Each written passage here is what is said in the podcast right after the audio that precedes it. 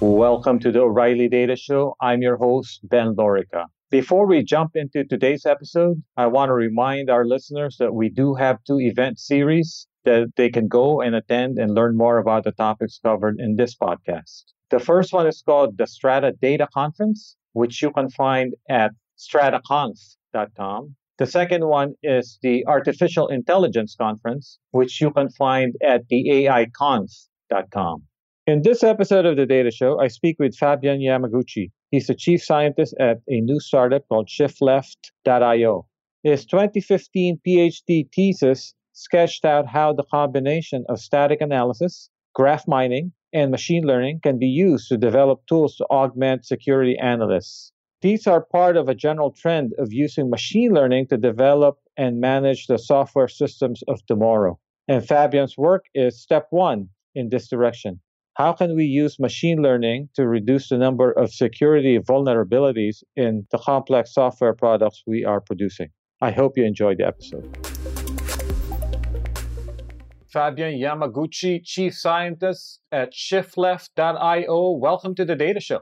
Hello you have a very interesting background, former academic, but also worked as a security consultant and vulnerability researcher before you went to graduate school. So, but clearly you're uh, a domain expert in the area of security. So, by way of introduction, what was your prior industry experience before you went and got your PhD? While I was studying, uh, I actually worked uh, part time as a um, security consultant and vulnerability researcher uh, at a company called Recurity Labs.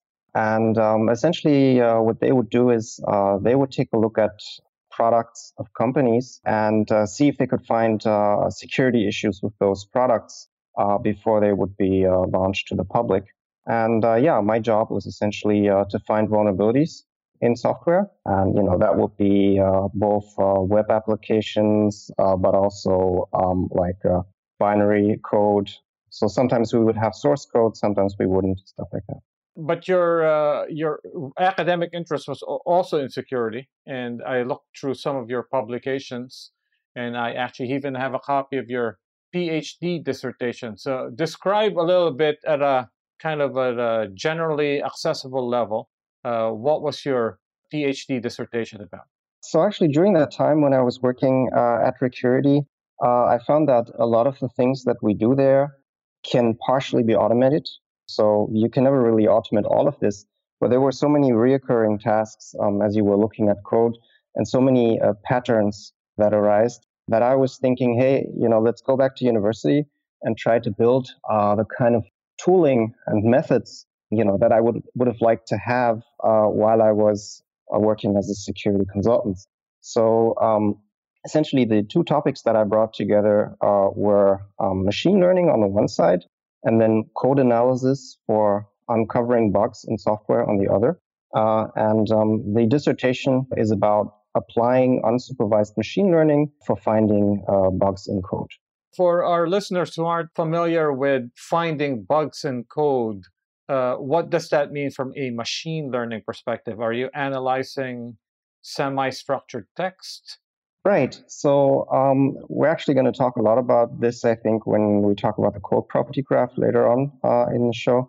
In the beginning, I would actually uh, look at the code as if it were text. So I tried some some typical things uh, you would use in, in NLP, uh, like uh, latent semantic indexing. But then uh, it soon became clear that you know this is actually structured data, and um, if you want the machine to actually be able to reason about the structured data and about flow in this code, then you're going to uh, need to first uh, transform this code into some representation that uh, allows you to actually reason about those properties.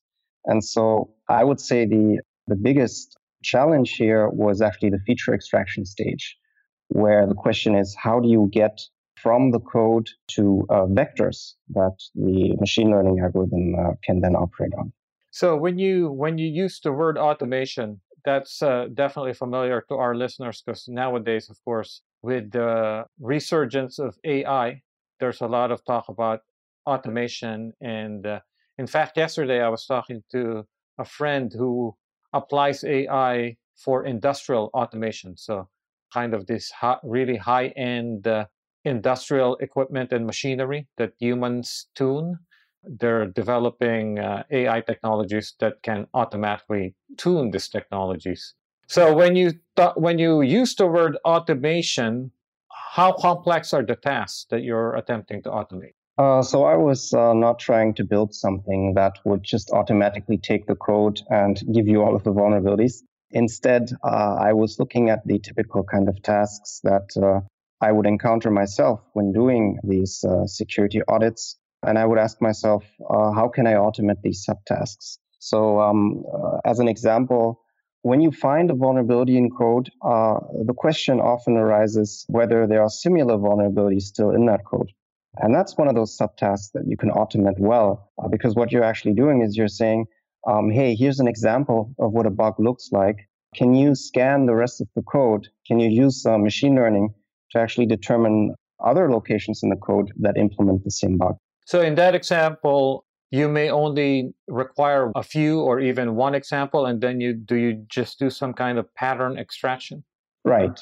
So of course, it's always um, you know in machine learning you never have enough data, in this case, this was actually uh, uh, an unsupervised approach. So you're taking all of the functions that you can get, and what you'll do is uh, you'll extract uh, the dominant programming patterns in there, and then uh, you just take one of those functions and say, uh, you know, nearby, what are the what are the functions that share dominant programming patterns?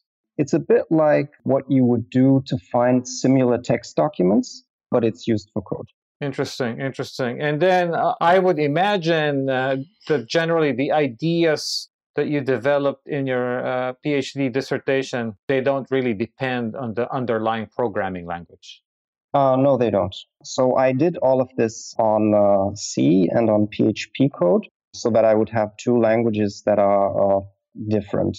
so C for C will give you a, a, a typed language that's very low level uh, used to implement system code.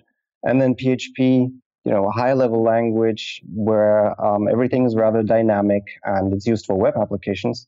And so to kind of see that um, this approach is generic, um, I, I, tried those two languages.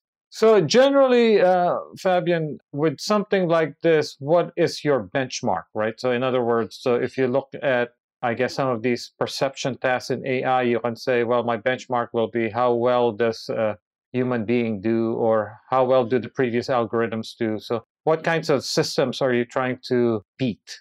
Yeah so evaluation of vulnerability discovery methods is really hard. So what we would typically do is first of all we would create some experiments on ground truth meaning that we would carry out these tasks manually so for example we would take a bug and then analyze all of the code manually and look at the locations that would implement the same bug. And then we would really measure how good are we at finding those locations. But then, you know, that's kind of artificial. So what we also would do is uh, just take different code and try to use this in practice. And um, we would use open source code to try to identify uh, vulnerabilities in real code bases.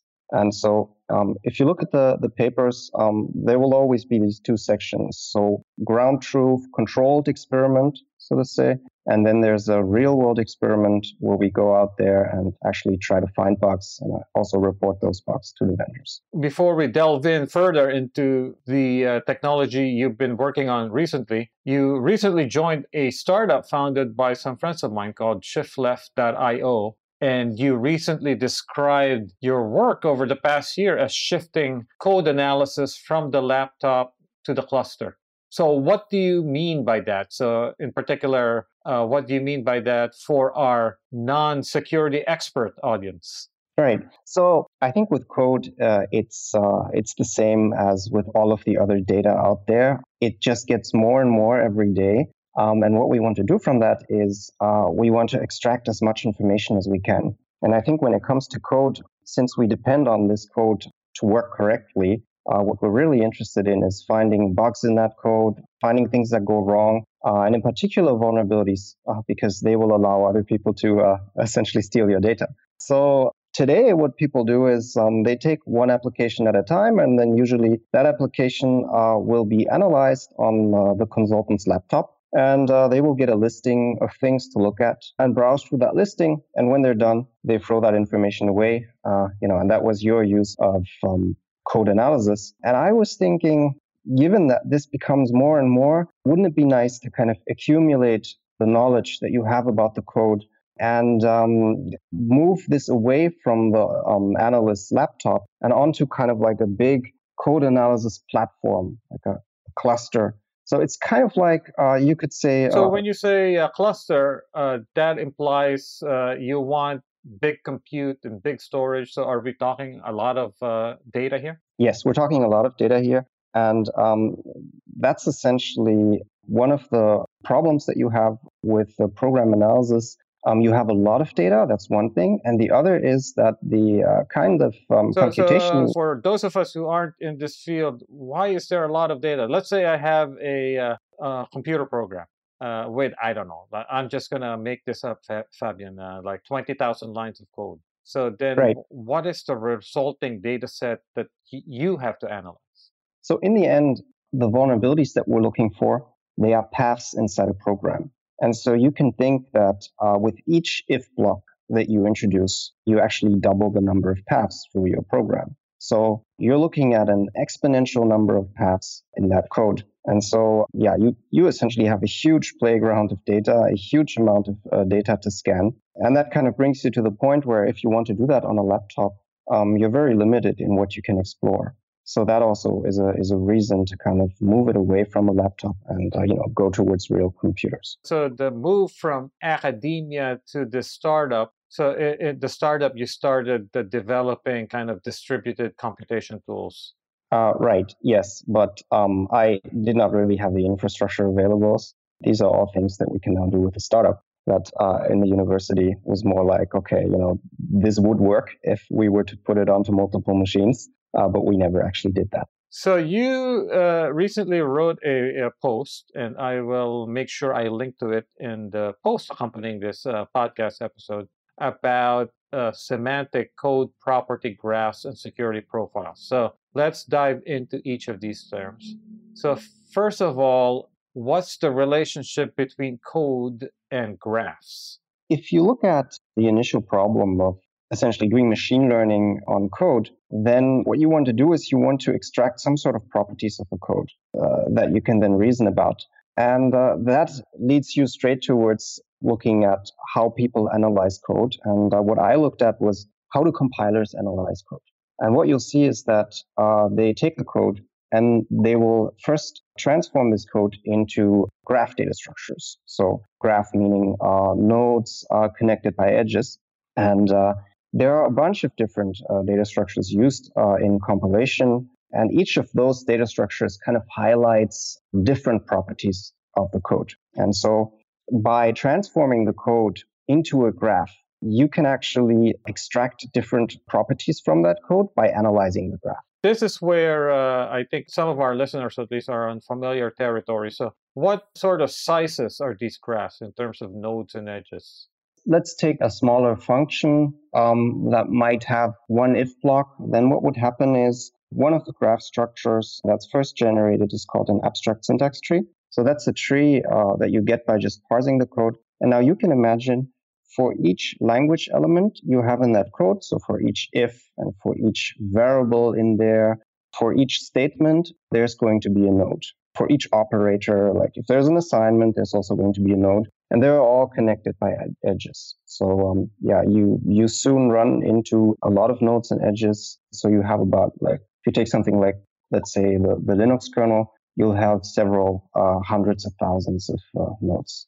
So what kinds of algorithms, graph algorithms, come into play? So is it kind of similar to the graph algorithms that someone who is working in uh, I don't know social network analysis uses? Right. So you can do a lot uh, by essentially solving reachability problems in these graphs. Another thing that you'll often do is you will try to calculate uh, what's called equilibria on, on, that graph. So you will do like fixed point iterations uh, until something converges. But yeah, a, a lot uh, will simply be um, essentially breadth first, depth first uh, search in that graph to solve reachability problems. So, uh, data scientists and data engineers are have become in recent times m- much more well versed. For example, with the DAGs, right? So, directed acyclic graphs that represent data flows and, and things mm-hmm. like that. Uh, so, uh, is that kind of a, another good way to think about this? Uh, absolutely. I mean, there are different representations, uh, but uh, DAGs definitely play a role here. So those are graphs. So what are semantic code property graphs? Let me first explain what a code property graph is, and then add that uh, semantic uh, in the end. So since I wanted to look at different properties of this code, I would generate all sorts of different representations and then essentially write them to disk read them in again, try to correlate those and extract different features. And uh, that soon um, ran into a lot of problems. So I had a lot of problems with memory and a lot of uh, problems just trying to correlate those uh, data structures. So then the question I asked myself was, uh, how do other people deal with large graphs? And so I ran across graph databases. And uh, in graph databases, the Oh, by the, the way, uh, just a side note, they're back They're, I mean, uh, it's a it's a great uh, uh, hot topic again. Graph databases. Yes, I'm I'm very happy about that because uh, this whole movement has given me the the kind of tools for code analysis, uh, probably without knowing that this could be used for code analysis. Yeah, and so um, graph databases, the underlying um, data structure they use, uh, it's many of those use so-called property graphs. So uh, what a property graph is, it's just a, a, graph where on the nodes and on the edges, you can essentially attach uh, little uh, dictionaries, so key value pairs. Um, and you can label the edges. And so the idea was, hey, can't we take uh, the different graph representations of code and merge them into a joint property graph? Because if we can do that, then we can actually import that into a graph database. And then all of the tooling that's available for analyzing uh, graphs in a graph database and all the, the, languages that are there can be actually used for code analysis. Uh, yeah, and that's the idea of the code property graph. So the code property graph merges existing program representations into a property graph um, so that then you can analyze it using the graph database tooling. So then, uh, have you been surprised by the types of bugs and vulnerabilities that this approach has surfaced? In other words, uh, if you did not use this approach, were there like hidden bugs that would be lurking? I think the kind of bugs that we found were rather typical. Uh, but I was surprised by the, uh, let's say, elegance by which you can formulate these, um, well, essentially queries to expose these bugs. Uh, so suddenly you could you could talk about the code. Um, you could more or less translate a verbal description of what you would be looking for. Something like, I want to call to this function, and then there's a data flow to another function, and there's a missing check. You could really translate that into a query and then find all the locations in the code um, that would implement this bug. Um, and so we used this on the Linux kernel uh, in, in the initial paper on the code property graph.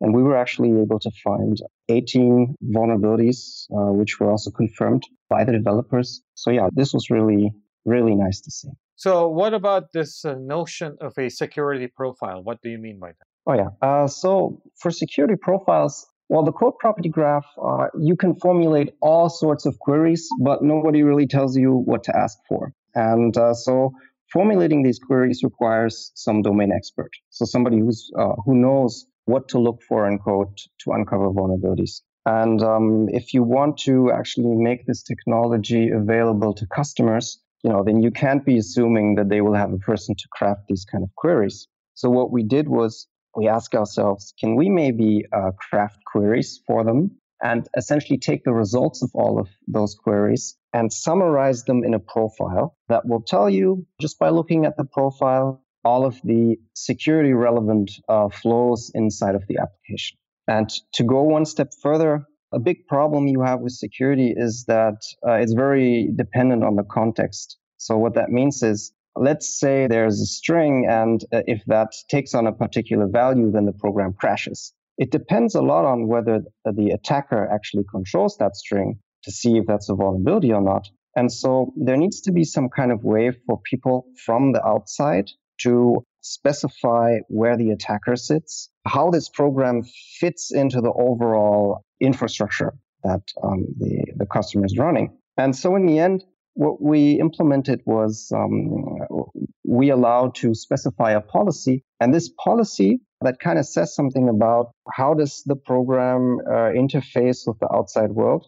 Uh, this policy is translated into uh, queries. Uh, the queries are run, and um, the uh, results of these will be um, will tell you about where does sensitive data leak, um, where are potential vulnerabilities in this code, and all of that is summarized in the security profile. So, what knowledge level or what domain expertise is needed to craft these policies? So, in the beginning, we provide a default policy that will, for commonly used uh, libraries, um, make assumptions about where the attacker is sitting, um, how data is uh, correctly encrypted or escaped. Um, but uh, then in the end, uh, if people uh, want to uh, tune this for their needs, uh, what they need to know is on what interfaces does my program talk to the outside world. So, for example, maybe they are exposing a REST API or um, H- HTTP handlers, and then essentially need to say, this is where data comes in from an untrusted person. And if that is defined, then the rest is done by our system. The things that you described, the way I interpret it is it's kind of a batch process, right? So, in other words, I write a program and then it gets analyzed. But to what to what extent would it be possible, Fa- Fabian, in the future, for it to be much more real time? In other words, I'm I'm writing a program and you're giving me hints. As, oh, no, no, no, don't do that. Ah, I see. So kind of integration with yeah, an IDE. With, with an IDE, yeah, yeah. Yeah, that's perfectly possible in the future. So the way we've uh, implemented uh, implemented this now is that it interacts with your build server. So every time that you make a build, it will tell you, uh, you know, what kind of changes you made um, that are probably security critical, um, how the profile of your of your application has changed. Right now, we do all of this computation. We have the entire graph in RAM, so um, it would be possible um, to place this inside the IDE, but right now we don't do that. So um, yeah, there's nothing really limiting us from placing it in the IDE, but it's currently not the insertion point we were looking at. So uh, what does it take to onboard a programming language into your tools? In other words, if I invent a new programming language today, will your tool automatically work? So that's where the semantic in the semantic code property graph comes into play. Once we had published the code property graph, what happened was that uh, people would create code property graphs for different languages. And um, they were all kind of similar, but not really the same. And so we invested a lot of work into seeing how we could come up with one language neutral representation of the code property graph. And, and that's what we call the semantic code property graph. What it would take now is that you um, can describe all of the elements of your programming language as um, instructions. And for each of these instructions, you would need to provide a semantic that tells our analysis platform how this instruction works in terms of data flow. So, for example, if you have an addition, then um, so A plus B, then if either A or B are attacker controlled, then the result is attacker controlled. Um, that would be a kind of semantic. And if you provide those for your instructions, then it works. The things we've been talking about, as I understand it, fall under the umbrella of static program analysis. Yes. Which is you're analyzing software without actually executing the program. And then there's another branch called dynamic analysis where you're analyzing a program that's executing. Right. I guess uh, I'm kind of ignorant about the utility and the importance of static and dynamic. Can you put them in context for someone who's not in security? Sure. So you can think of static analysis as an exploration process. So you see all of the code. You might even see code that's not really used or um, uh, code that, well, that does not essentially matter but you will see all of the code. And so you can tell where bugs are without actually uh, encountering those bugs uh, during runtime. So when the program runs. On the other hand, you have dynamic analysis. And with dynamic analysis, you don't really explore the program much, but anything that you encounter will happen for real. So a lot of people are looking at how to combine static and dynamic analysis because they both have their strengths. So with static analysis, you see more. And with dynamic analysis, you're actually sure about what you see. And so what we did now uh, at Shift Left is we're using the static analysis to find interesting paths, interesting flows in your application, but you know they might not be worth uh, e- even if those are vulnerabilities, they might not be worth patching simply because there are not enough resources to to uh, to patch all of the bugs. But if we can also see at runtime that this is actually happening, so with dynamic analysis, then you know there's an extra incentive to actually patch those bugs. And so that's how we combine those two approaches. We take the static analysis to inform the runtime and then actually detect whether these things are being exploited uh, or not. Yeah, because uh, at least wearing my hat as a machine learning person, right? So the, uh, you develop a machine learning model, it works well, and then you deploy it to production, it starts decaying, or worse, it gets attacked by adversaries. So in, in some ways, you don't really know the behavior of your model until you put it out there. And actually, uh, Fabian, uh, nowadays people are actually even thinking that you know maybe your entire modeling process begins when you deploy it to production because the libraries for developing models have gotten so easy you can easily develop a model but it's really what happens in the wild that's challenging Yes, I agree. And I also think that the information that we see in the wild could be communicated back to the static side to actually improve the model that we have there. And so, looking ahead to uh, just this general area, it seems it, it seems super interesting to me that the amount of information that's, I guess, embedded inside code. Is there any other analogous area where do you think this kind of uh, uh, ideas may apply?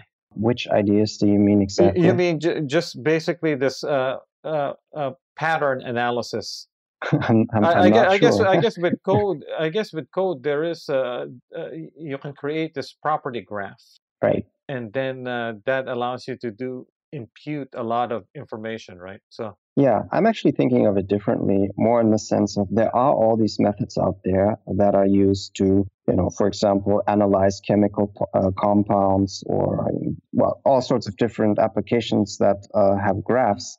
And I guess what I've done here is taken these methods and um, I checked how we could apply those to code analysis. Um, that's kind of the direction. Right. Cool. So uh, this has been great and very educational, very eye opening in many ways. In some ways, kind of an interesting application of machine learning to an area that is right in front of us in many ways as, as people who also write code, machine learning people. Right. Yeah. so, yeah, that's true. well, uh, Thank you again. Thank you too. Uh, it was great uh, to have the chance to talk here. You can follow Fabian Yamaguchi on Twitter at FabsX00. Thank you for joining us. If you like the show, you can subscribe and rate us on iTunes or Stitcher or TuneIn.com or SoundCloud and never miss an episode.